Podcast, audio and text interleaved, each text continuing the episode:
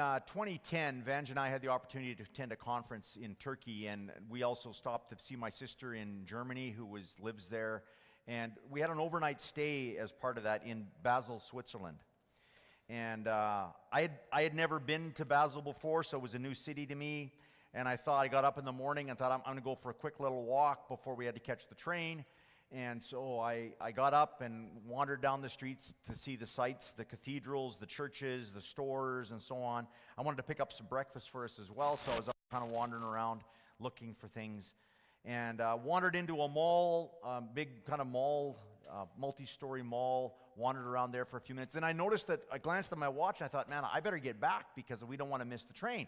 And so I exited the door, the, ent- the exit where I thought I'd come in and I started going the direction I thought our hotel was at, and I'm going, none of this looks familiar. And I thought, oh, this is not good because if I'm not back on time, we're going to miss our, our, our, train, our connections. The sky was cloudy, so I couldn't look to see which way this, the, where the sun was and get my directions north, south, east, west because I knew kind of where I was had headed from. We'd kind of gone east from our hotel, and so I thought, well, if I can find the sun, but couldn't find that. But then all of a sudden it hit me that in my backpack I, I had a, a GPS. It dates us, right? GPS. So I pulled it out, turned it on, and sure enough, it kind of reorientated me to where I was on the earth, which direction was north, south, east, west, realizing I was going south when I should have been going west. And so got myself back on track. And uh, good thing that I didn't trust my instinct because it would have been wrong. Back in 1983, I'm going to tell you another story. In 1983, I and a group of people, I think I may have shared the part of this before, but a group of us that were heading to the Philippines to do ministry, one of our team members decided to, um, knew of some Filipinos in the city of Regina, and so they said, they, they, they said, hey, we want to, they called them up and kind of invited ourselves over so that we could, they could kind of introduce us to the food, the culture, and, and the customs and so on. And so we loaded into a car, headed out the door over to this, this house. And we got just a couple minutes away from the college, and right away, the guy that was setting this all up, he goes, Oh, I forgot the address. So, in this is again 1983. So, you stopped at a local phone booth because in those days there were phone booths and they had phone books in them with names and phone numbers and addresses. Real privacy thing in those days. But sure enough, there was the name, got the address, loaded back in the car. We went to this house, knocked on the door, and um, a gentleman opened the door. He was wearing a turban, and we all kind of thought, well, that's kind of different. And uh, so we went in. He, he, he backed up and welcomed us in. There were seven of us. He took our coats, hung our coats up in the, in the closet, and then we all went into the living room. And the guy that was kind of leading, our leader, kind of said, to, he started doing introductions, and he introduced our host, the, the the, the, the gentleman of the home. And he said, This is so and so. And the guy goes, um, Sorry, that, that's not my name.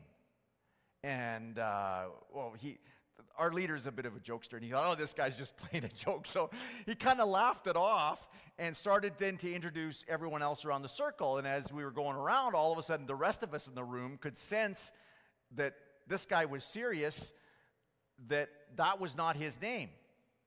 And we found out that the house number was right, but we had missed it by eight to 10 months because they had sold the house, moved across the city, the new owner was in the house, and that was really his name, but the people we were looking for was on the other side of Regina.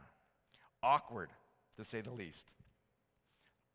Incredibly gracious gentleman. I, I have to give hats off to him because he would have, was far more gracious than I would have been. Third story. Um, I traded uh, when shortly after we were married. I had a uh, I had a car. We both had cars, and uh, you know, being a young guy, I wanted to get a truck. So I traded my car and some cash for a half-ton truck, only to find out that the half-ton truck barely ran. And so, not only did I lose a perfectly good working car and cash, but I ended up with a pile of junk that I only could sell for a couple hundred bucks to an auto wrecker. Now you're saying, what do those stories have in common, right?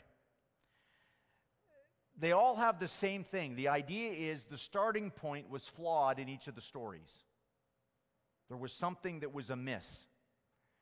Whether it was in Basel, or whether it was visiting the Filipino home or supposed home, or whether it was buying uh, uh, an F 150 truck. Each of those situations started out to be flawed. And Paul knew that the Ephesians church, in order to get started, they had to start out on the right foundation. They need to have the right understanding to start with. Otherwise, they would end off somewhere in the weeds, somewhere they didn't want to be, somewhere that wasn't what they were expecting to be, with an end result that was far less than what they'd hoped for. So if you turn with me to the book of Ephesians, chapter 2, we're going to look at the first 10 verses, but we're going to start off with just reading verses 1, and, 1, 1 to 3 of Ephesians 2. And Paul says this He says, As for you, you were dead in your transgressions and sins, in which you used to live when you followed the ways of this world and the ruler of the kingdom of the air, the Spirit who is now at work in those who are disobedient all of us also lived among them at one time, gratifying the cravings of our flesh and following its desires and thoughts. And like the rest, we were by nature deserving of wrath. Notice the, the verb tense that Paul uses in that passage. That's very important. It's past tense. He says, You were dead in your transgressions and sins, in which you used to live, when you used to follow all the ways of this world. All of us, all of us, he says, including me, used to live like that. We were disobedient. Paul uses the past tense, and that's incredibly important because Paul wants them to realize that that was literally the past. The Ephesian church was once dead and lived a different way. That was history. Now things are far different significantly different. It was like I used to own an F 150 half ton. And I'm glad I don't anymore, at least that one, anyways. That was a long time ago. That was in the past, in ancient history. But now things are different. And that's where Paul gets into the next verse, into verses 4 to 10, where he outlines what now has taken place. Again, look at the verb tense as we read this passage. But because of this, his great love for us, God, who is rich in mercy, made us alive with Christ even when we were dead in our transgressions. It is by grace you have been saved. And God raised us up with Christ and seated us with him in the heavenly realms in Christ Jesus, in order that in the coming age he might show the incomparable riches of his grace expressed in his kindness to us in Christ Jesus. For it is by grace you have been saved through faith. And this is not from yourselves, it is the gift of God, not by works, so that no one can boast. For we are God's handiwork, created in Christ Jesus to do good works, which God prepared in advance for us to do. Again, the verb tense there is mostly past, or even a couple times he talks about current reality based on past circumstances. He says, We have been made, God, that God has made us alive. Past tense, or, or present tense, I guess. We are alive currently.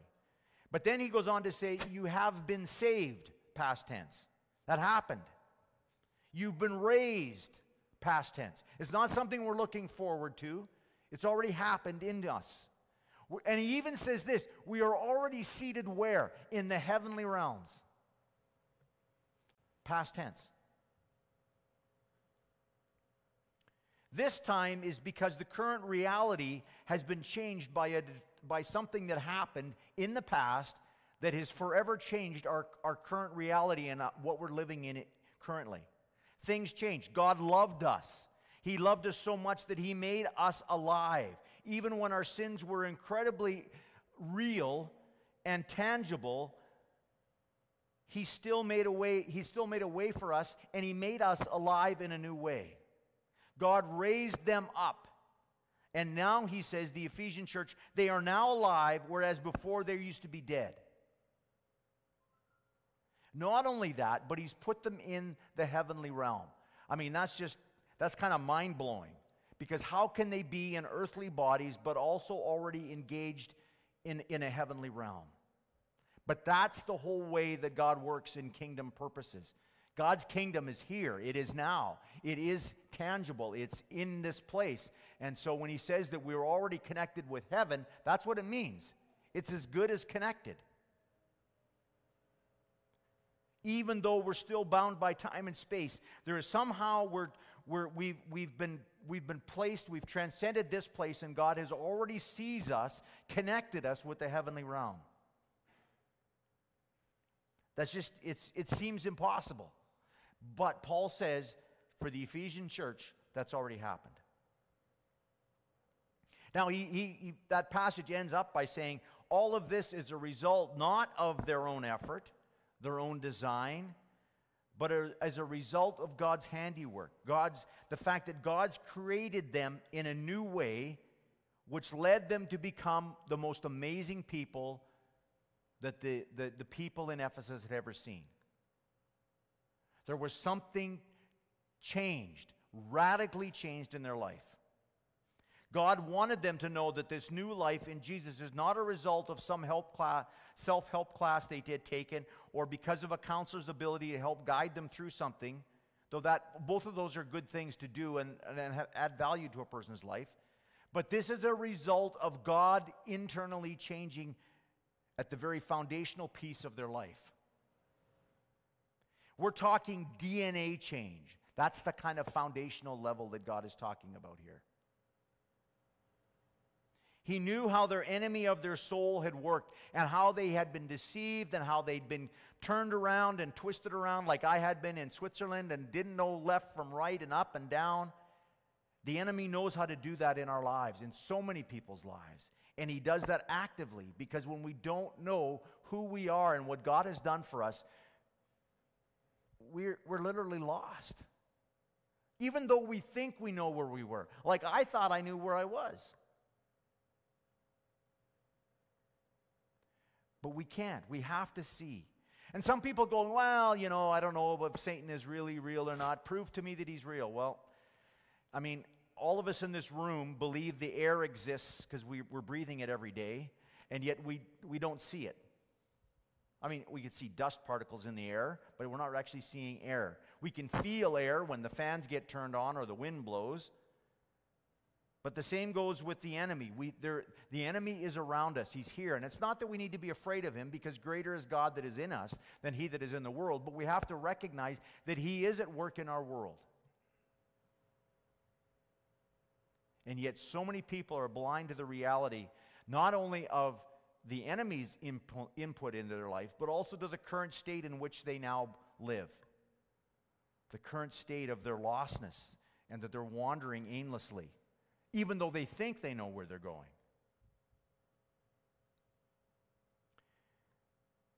Now, many of you may be like me. You were raised in a, in a Christian church. You were raised with Christian parents, God loving parents.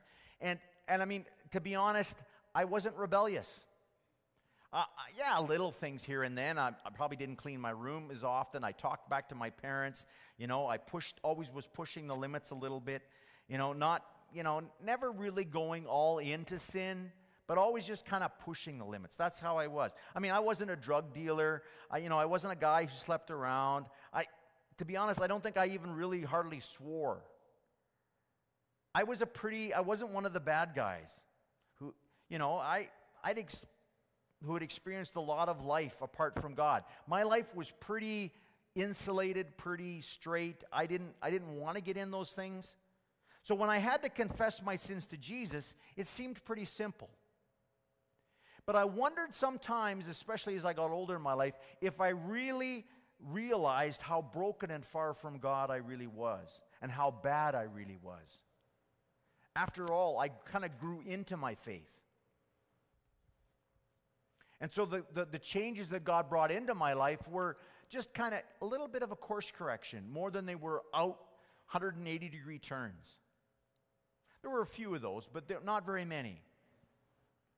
Yet as I got as I grew, I, as, as I got older, I began to realize the one of the things, the most amazing things in my life that I had to give credit for God from, or give God give um, God credit for, was the fact that what God saved me from. For I had not followed, if I had not followed Jesus, my life, um, I, I'm not sure I'd be here today. Well, I know I wouldn't be standing here, but I'm not sure I'd be living today. Because when I kind of get involved in something, I tend to jump in all the way. And I can be pretty aggressive in my commitment to something. And so I think if God had not stopped me, I would have gone and probably been one of those guys that you read about in the news and probably done some despicable things. And so, as I think about that, even though God doesn't, the biggest change is what God has saved me from doing, not what He has saved me from. Does that make sense? And I think sometimes we need to stop and we need to think back at that and look at that because sometimes when we grow up in the faith, in a relationship with Jesus where we, we never really rebelled against God, we still need God and God and we need God to save us because He is saving us from a life that could have easily been like the worst person in the world. God's grace is amazing when I think of my life from that perspective, of what God has saved me from doing from being a part of. But so, so often we just cruise along with no clue where we're going. You know, sometimes we just kind of accept that God is there because we've kind of grown up with His presence and we just kind of go along. And we need to realize that God does want us to, to make that, those, even those minuscule changes in our life because He wants us not only to be, you know, pretty good, He wants us to be phenomenal. Otherwise, if we just cruise along, we next thing you know, we find we're in somebody else's living room that we're not even supposed to be in. Or we're wandering around some place that we should never have been, or we're going the wrong direction. Or we've made the wrong choice and we're a little bit embarrassed because we got suckered into somebody selling us something that really wasn't what they said it was. He wants us to have purpose and a direction. And he doesn't he and he doesn't want us to not know. I mean, John says in his letter, in one of his epistles in, in 1 John, he says this I write these things to you who believe in the name of the Son of God so that you may know, you may know that you have eternal life. Not going, well, yeah, I think so. Yeah, yeah, I, I don't know. I'm kind of up and today I'm kind of 50 50 on it. No, he wants us to know that we have eternal life. He wants, and we've talked about this previously, he wants us to, to experience all of who he is. Not just to have the head knowledge, but to experience the reality of the living God, the life changing power of God in our lives, so that we can say with the Ephesian church, yes, we are different than, once we, than what we once were.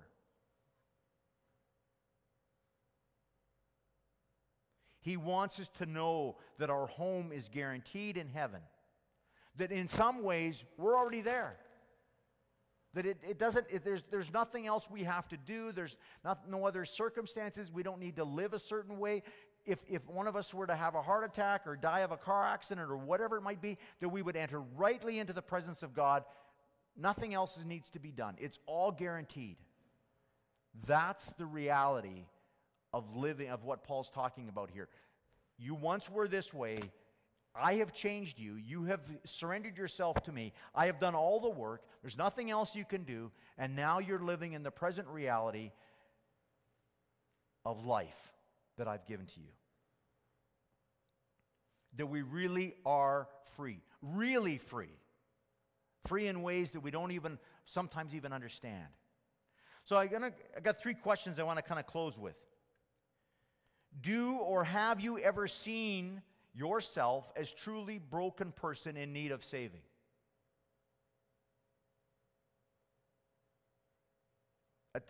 It's an interesting question because I think sometimes we, like, like I did, I kind of grew up and I went, you know, I'm not that bad. You know, maybe just a little kind of a nudge in the right direction is probably all I really need, God, because I'm, I'm pretty good. You know, I, I, I'm not that bad. I'm basically good. But listen to what Isaiah says in Isaiah 64 verse 6. He says, all, he says this All of us, all, that's including Isaiah, all of us have become like one who is unclean. All our righteous acts are like filthy rags. And we all shrivel up like a leaf, and like the wind, our sins sweep us away. Do we really see that we're broken, that we, that we need, that, we're, that even the best parts of our life are not, are just, are like a dirty rag? Something you would, you'd throw into the garbage. You know, and so a lot of people would dispute that, and they're going, well, you know, I'm, I'm, I'm, I'm, I'm, I'm pretty good. I'm, I'm, mostly, I'm mostly good, you know, most of the time. Yet God says our best, our righteousness is not. It's not even passable, it's the worst. And when were you were without Jesus, did you see your heart as one of stone? One that was hard, not pliable, not shaped the way you longed for it to be. But that's what it is. And we need to get to that place where we literally say, we understand, we see ourselves as truly in need of saving, even if we're grew up kind of good with good moral ethics. Do we see that? Second question Do you see yourself as having been changed for good? That God has changed you? that you are seated with Christ not as a result of your own efforts, your own goods, your own handiwork, your own, but as a result of God living in you, around you, that His Spirit is in you every day, helping you to make the right choices. Has your heart been changed? Has it become larger and softer and, and a heart of flesh and not one of stone? For me, one of the one of the great ways I saw God begin to change me is where before I there were certain things I used to do, but then it was like God gave me an option. Before I just would do them. I would just make a choice, like something would happen and I would make a choice and I would just go down this, make a choice and get angry or make a choice and be selfish or, you know, be stubborn or whatever. But it was almost like God said, wait a second, I'm, I'm going to change things up for you. And now all of a sudden, it was like The Matrix. You guys all know the movie The Matrix, classic movie. You know, Neo, the bullet's coming towards him. He kind of looks at it, kind of bends away from it like this, you know, kind of looks around it. It's almost like God puts everything in slow motion for me. And now it's like I have the choice to decide whether I will be obedient or not be obedient. Whether, whether I will choose to follow him, whether I would or choose to be sinful, whether I would choose to be selfish or angry or stubborn or bitter or whether or not I can go, no, I'm just going to get rid of that and just throw it away. That's what God did in my life. That was, that was the way, one of the ways, that's the easiest way of describing how one of the senses how God has changed me. It may be different for you. Probably is different for you because God deals with us each so differently. The third question How has God created you how ha- oh, sorry. How has the good God created you for? How is that working itself in and through you? If God really made us for good, how is that working its way out in our lives on other people? Josh even talked about that. We weren't just created for ourselves, we're created for each other. We even talked about that here with Johnson and Lilia. We talked about how that it's, it's not just them raising Zoe, it's all of us coming alongside of them because they need help at times. They need our prayers, they need our encouragement. Because if you've had kids, you know how tough and challenging it can be at times. If you're married, you know what, how tough it is having a spouse. If you're single, you know how tough it is to be alone. And so we need to pray for each other in that way. And how has, you know, how has the good that God created us in us, how is that working out in, not in our lives, but in the lives of the people around us? How are we impacting those people? How are we impacting our spouse or our children or our friends or our life group or even our neighbors or the people we work with? Because that's part of what God wants to do in us. That's the good that God puts in us, is that it can work its way out into our community. At the beginning, I talked about the flawed starting point where we had to we, we have to start from the right perspective. And that, that's incredibly important because if we don't start there, we don't understand the transformation that God's brought within us. The blind spots we've had, of, of how bad we are and how much God has changed us or how much we're anticipating God changing us, then, then we're going to end up in, a, in, a, in the wrong place. That was evident in the story of my truck purchase. I assumed that my neighbor was honest. Flawed, very flawed, I found out. Even when I went back talked to him, he, no. Or even getting lost in Basel, Switzerland, or walking into the wrong house. We assumed that the phone book was accurate, even though it was a year old or maybe two or three years old. Who knows? And so our, we have to start off on the right footing, and if we don't, then where we end up is far different than where we want to be. The enemy of our soul wants us to be lost, to be confused, to put into the to, to buy into the wrong things, to buy the lies that he puts us forward to us. And we need to seek God to help us to start out right so that we can live our lives out of a current reality that is based on truth and not lies. That it's based on God and what God has done in us and is doing in us and not what we think we can accomplish. God, and I want you to listen to this God did not change us for us. That, that's a great side benefit. We get the side benefit of that. But God changed us, as he says here in Ephesians, so that other people may see the change in, in our lives and, and, get, and give God the glory for it. And that they too may be drawn into the very presence of God. That they may see the hope that we have, the powerful change that God has brought about in our life. And be encouraged and going, that is what I want. I want what these people have. Our world is a skeptical world, right? We live in a pretty skeptical world. You know, if it's too good to be true, it's not. And guess what? The gospel is too good, is almost too good to be true. But guess what? It's not. It is true. And the only way that people will believe it is if they see it in more than just your life. If they see it in three, four, five, six, seven, eight, nine, ten, they're going, wow. Like you guys are all so different, yet you all are the same. You care, you love, you're, you're at peace. So let me encourage you in that, that that's why God designed it that way, is because God knows we live in a skeptical world. And the only way we're going to overcome skepticism is if we live out of the goodness that Jesus creates in us and not out of the goodness that only we are that we create ourselves. Because that's going to be different for everybody. But the goodness that Jesus puts in us is the same. And then all of us would be love would be more loving and would be kinder and more generous because Jesus is in us. And it's a time to begin looking beyond ourselves to see the larger purpose, the more fulfilling purpose to which Jesus has called us to.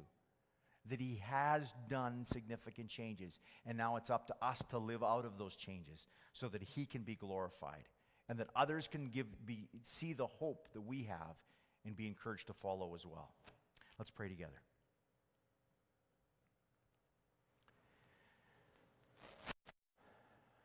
Lord, we sang that song good, good Father.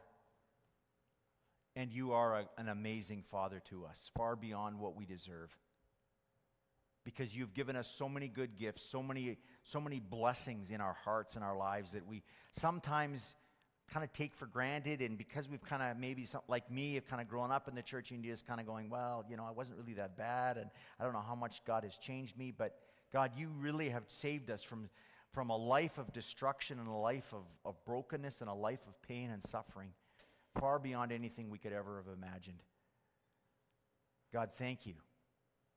Thank you for that. And maybe there, there are those here who have had a pretty broken life, pretty messed up life.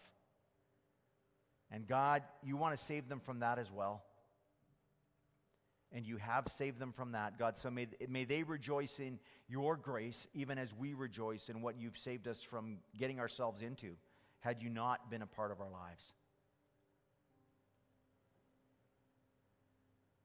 And Lord, we, we sang just before the message, we sang that song, Be glorified, be magnified in us. And that's not just us as in me or in us as individuals, but in us as a corporate body. God, be magnified in us as we, as we gather around and encourage each other and, and, and, and support each other and connect with each other and be transparent with each other and, and allow you to be glorified in us as people see the goodness of God in us. And even though we are so different in so many different ways, there is a, there is a thread of common ground of the very character of Jesus that resonates through every person that follows you. God, make that a lighthouse, make that a, a beacon, a ray of hope to the people around us. That as they get to see individuals, more than just one or two of us, our little candles don't burn very bright sometimes, but God, when you get all of us together, the brightness of all of us together is phenomenal. And so, God, lead us into that. Be magnified in our lives. Allow us to start from the right perspective and to live our lives out of that perspective. That you may be exalted, Jesus. Amen.